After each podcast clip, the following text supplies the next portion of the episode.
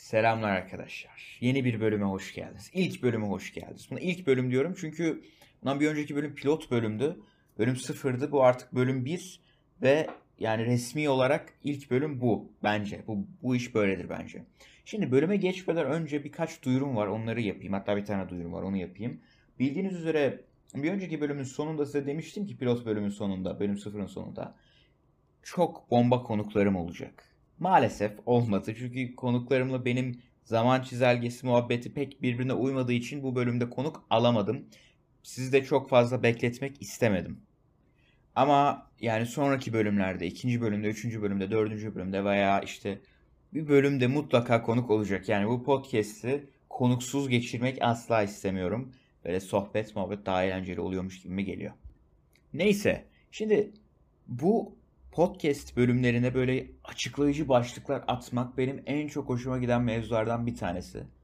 Yani daha açıklayıcı bir başlığı nasıl atabilirim bilmiyorum ama e, bu cümleyi söylemek de benim çok hoşuma gidiyor. İnanılmaz bir keyif, bir satisfaction derler ya onu veriyor bana. Başlıktan da anlayacağınız üzere hop küçük bir şey e, bildirim geldi. Tabi bildirimler hep bana böyle aksi zamanlarda gelir zaten. Normal bir zamanda gelmez bildirim. Neyse. Başlıktan da anlayacağınız üzere bu bölümde Kanada'ya nasıl gidebilirim? Amerika'ya nasıl gidebilirim? Lisedeyim. işte yurt dışında okumak istiyorum. Nasıl başlayabilir? Nasıl süreci başlatabilirim? Bunlarla alakalı konuşacağız. Dilerseniz vakit kaybetmeden konuşmaya başlayalım. Evet saçma bir giriş oldu yine. Neyse introyu veriyorum.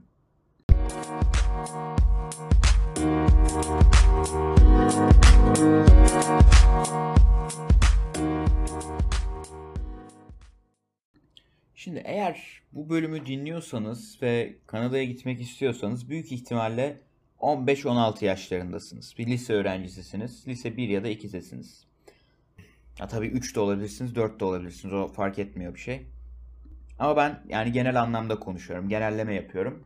Ve canınız o kadar gidip görmek istiyor ki oraları. O kadar böyle bunu tatmak istiyor ki, deneyimlemek istiyorsunuz ki yani bitiyorsunuz değil mi her gece? Evet. Yani biliyorum çünkü aynı hisleri aşağı yukarı ben de yaşamıştım geçmişte. Onun için sizi gayet iyi anlıyorum. Şimdi ben e, bu podcastlere başlamadan önce, bu e, olaya başlamadan önce çok affedersiniz notlarım dağılıyor, her şey bir dağılıyor, bir kaos, bir rabarba var burada. Şimdi bu şeylere başlamadan önce YouTube'da videolar çekiyordum. O videolardan tabi tahmin edersiniz ki görüp bana yazanlar, bana yorum atanlar oluyordu. Tabii ki olacak yani. Hmm, ve bana en çok sorulan soru tahmin yine tahmin edebileceğiniz üzere Kanada'ya, Amerika'ya nasıl gidebilirim? Nasıl başlatabilirim? Nasıl oluyor bu işler? Şeklinde oluyordu. Ben de fix bir cevabım vardı herkese. Önce otur, düşün, gitmek istiyor musun? Yani gerçekten. Çünkü bu karar büyük ihtimalle hayatınızda verebileceğiniz en önemli, en kritik kararlardan bir tanesi. Nasıl çok iddialı bir cümle değil mi? Ailenizle düşünün ve düşünürken de en çok şu konu üzerine durmaya çalışın ben konfor alanımdan çıkmaya ne kadar müsaitim? Yani baktığınız zaman çünkü bu international student olma, exchange öğrencisi olma muhabbetlerinin tamamı aslında şeyle alakalı. Yani sen konfor alanından çıkmak konusunda ne kadar rahatsın, ne kadar ne kadar müsaitsin buna. Onunla alakalı. Çünkü bu, bu olay tamamen konfor alanından çıkmayla alakalı. Şimdi düşünsenize sıcacık yatağınızı, evinizi bırakıyorsunuz. Gecenin bir saatinde bir uçağa biniyorsunuz. Başka bir ülkeye geliyorsunuz. Ve ülkede kimseyi tanımıyorsunuz. Ailenizden binlerce mil, binlerce kilometre uzaktasınız. Ve orada bir şeyler yapmaya çalışıyorsunuz. Çünkü düşündüğünüz zaman aslında bu yani. Baktığınız zaman. Ha bir de şunu ekleyeyim. Üstüne üstlük 15-16 yaşlarındasınız. Ben yapabilir miyim? Ben yapabilirsem ne kadar yapabilirim? Ben bir anda ülkemi, ailemi, arkadaşlarımı terk edip başka bir ülkeye gidip orada e, yeni arkadaşlar edinmeye, yeni bir çevre kurmaya, yeni bir yeni bir ortama alışmaya ne kadar müsaitim diye düşünmeniz ve eğer cevabı evet ise bir sonraki aşamalara geçmeniz önemli. Ama dediğim gibi yani bu düşünme olayı çok önemli bir şey. Çünkü bu ben bir sürü şey gördüm bir sürü benim arkadaşım vardı. Yani başlayıp yarı yolda bırakan bir sürü arkadaşım vardı. Neden? İşte bilmiyorum farklı sebeplerden dolayı. Her, herkesin kendine göre bir sebebi var tabii. Yani yarı yolda derken daha seneyi ben de onlardan biriyim bu arada koronadan dolayı dönmek zorunda kalmam ama benim farklı bir durumda. Mesela benim ismini vermeyeceğim bir arkadaşım vardı. Bu sene yani 2021'in ocağında gitmişti ve yaklaşık iki hafta sonra dönme kararı almıştı. Yapamayacağına kanaat getirmişti. Onun için böyle olaylar yaşamamak için çünkü sürekli ortam değiştirmek de zor bir mesele. Böyle olaylar yaşamamak için iyice bir düşünmenizi ben tavsiye ediyorum. Ha yapamazsınız, edemezsiniz. Bu tabii ki sizin kendi kararınız. Kimse buna da karışamaz bir şey de diyemez.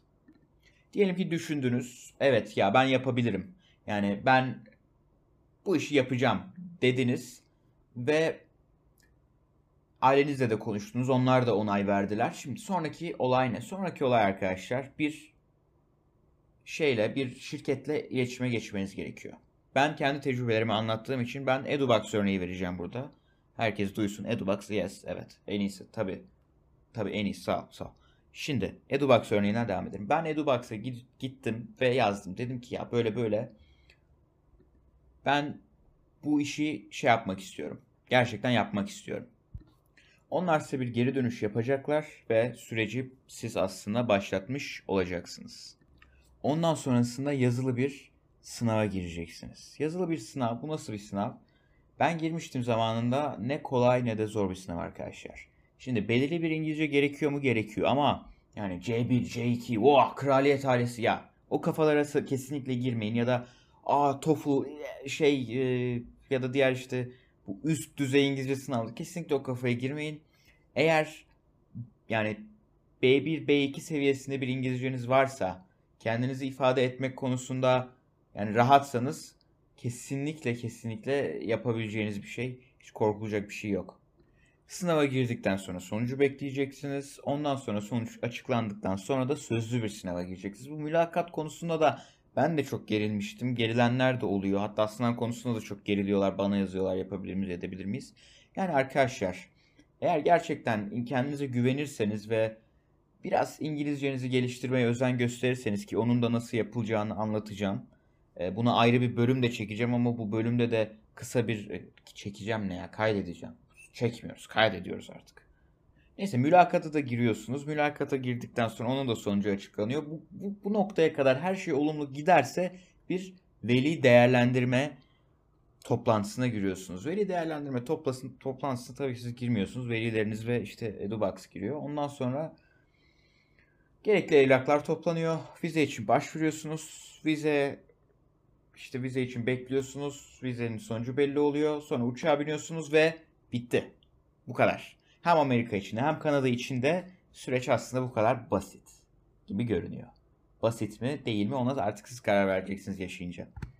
Şimdi gelelim İngilizce kısmına. İngilizce sınavı çünkü çok aslında bu gitmek isteyen kardeşlerimizin, arkadaşlarımızın çokça kafasına takılan bir bölüm. Hatta en çok kafasına takılan bölüm. Yani en en en en en çok streslenen bölüm bölüm bölüm pardon bölüm genellikle bu kısım oluyor. Benim bu şey hakkındaki bu bu olay hakkındaki düşüncem şu. Yani o kadar da aslında streslenmenize, o kadar da stres yapmanıza gerek yok. Dediğim gibi iyi bir İngilizceniz varsa geçebilirsiniz. Ya da ortalama bir İngilizceniz varsa yani ne çok kötü ne çok iyi. Onun arası bir İngilizceniz varsa geçebilirsiniz. Ha ya benim öyle bir İngilizcem yok nasıl geliştirebilirim mevzusunda da şöyle birkaç tavsiye vereyim bu bölümde bari size. Çünkü ya İngilizce geliştirme muhabbeti ayrı bir sanki bölüme sığdırılması gereken bir şey. Çünkü yani 2-3 dakika 2-3 saniye sığdırılacak bir şey değil. Çünkü dediğim gibi İngilizce geliştirme mevzusu biraz detaylı bir mevzu. Ben yine kendimden örnek vererek gideceğim. Yani benim İngilizcem muhteşem bir İngilizce değildi. Çok kötü de değildi. Ortalamaydı. Ben bunu nasıl geliştirdim zaman içerisinde? YouTube'dan bolca Late Night Show izledim. Conan izledim. Jimmy Fallon izledim. Jimmy Kimmel izledim. Ondan sonra David Letterman'ı izledim. Ne gelirse sömbüt bir sürü content sömürdüm. Yani bu sadece Late Night Show olmasına gerek yok. Yani önünüze ne content gelirse sömürün arkadaşlar. Yani ne olursa olsun. İngilizce contentse sömürün abi takip ettiğiniz hobiniz, ilgi alanınıza göre bir sürü İngilizce content var. Mesela benim ilgi alanlarımdan bir tanesi sivil havacılık ve işte şirketlerin stratejileriydi. onunla alakalı yani 50 bin tane video izlemişimdir bugüne kadar. Ya da bu Big Tech şirketlerinin stratejilerini anlatan bir sürü YouTube kanalı var. Onları da izlemeyi seviyorum. Keyifli oluyor. Ya da işte şirket kültürlerini falan anlatanlar var. Onları da izlemeyi seviyorum. Keyifli oluyor. Siz de yani kendinize ne kafanıza ne uyuyorsa onları izleyerek başlayabilirsiniz bu işe. Hatta yani şöyle yani hani basketbola ilginiz vardır. Basketbolla alakalı içerik tüketirsiniz. Air Jordan ayakkabıya ilginiz vardır. Çünkü o sneaker muhabbeti nedense bu aralar inanılmaz şey böyle. Oh hype insanların boğuluyorum özür dilerim affedersiniz. İnsanlar inanılmaz hype'landığı bir şey. Boğazım bir garip oldu pardon. Ee, yani onunla da alakalı yani hoşunuza ne gidiyorsa neyi seviyorsanız onunla alakalı içerik tüketin. Hatta ve hatta eğer imkanınız varsa elinizden geldiğince İngilizce televizyon izleyin arkadaşlar. Kanada, Amerika, İngiltere bile olur. Sömürün yani. Hani. Ee, çünkü İngilizceyi geliştirmenin en iyi yolu pratik yapmak. Hatta ben hatırlıyorum ilk dönemlerde ben kendi kendime bile konuşuyordum. Yani odada aynanın karşısına geçip değil de yani bayağı durduk yerde kendi kendime İngilizce konuştuğumu bile hatırlıyorum. Tabii bunu duyanlar benim büyük ihtimalle dalga geçecek ama yani bunlar e, olan şeyler, olan şeyler. Ben bu şekilde geliştirmiştim en azından İngilizcemi. Tabii İngilizce bir şeyler okumanın, İngilizce bir şeyler e, şey yapmanın da e, yazmanın vesaire vesaire de bir sürü bir sürü faydaları var. Onları da ihmal etmeyin. Bütün bu süreçleri tamamladıktan sonra bu olaylara girip çıktıktan sonra bir an var abi. O an muhteşem bir an. Böyle uçaktan iniyorsunuz Amerika'da veya Kanada'da. Ben bunu daha önce de anlattım diye hatırlıyorum. O çaresizlik hissi. Ya bir, ilk önce bir şokta oluyorsunuz. Ya ben ne oluyor ya neredeyiz falan böyle bir inanamıyorsunuz ne yaptığınıza.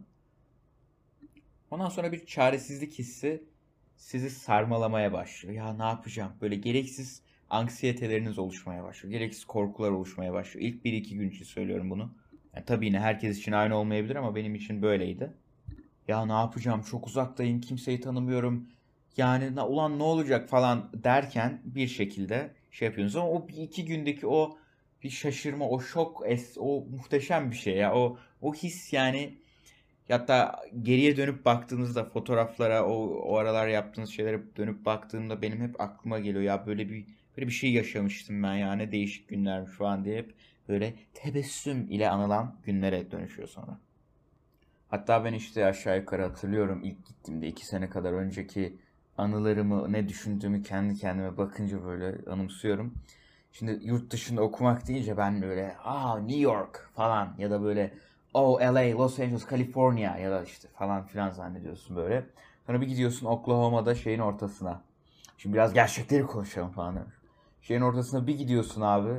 Yani Amerika'nın haymanasına bir gidiyorsun bir görüyorsun böyle ondan sonra ya ben ne yaptığıma dönüyorsun. Sonra tabii bir sürü güzel anı biriktiriyorsun o ayrı bir mesele ama dediğim gibi ilk 2-3 gün böyle bir adaptasyon böyle bir ne yaptığını kavrama böyle bir e, böyle varlığını şaşırma falanla geçiyor. Evet o zaman dilerseniz bu bölüm biraz daha kısa oldu normale göre. Bir sonraki bölümde görüşmek üzere dediğim gibi bir sonraki bölüm için bir bölüm için e, bölüm için özür dilerim konuşmayı unutuyorum ben. Bölüm için bir konuk ayarlamaya çalışacağım. Kendinize iyi bakın. Hoşça kalın efendim. Hoşça kalın. Bay bay. Bay bay.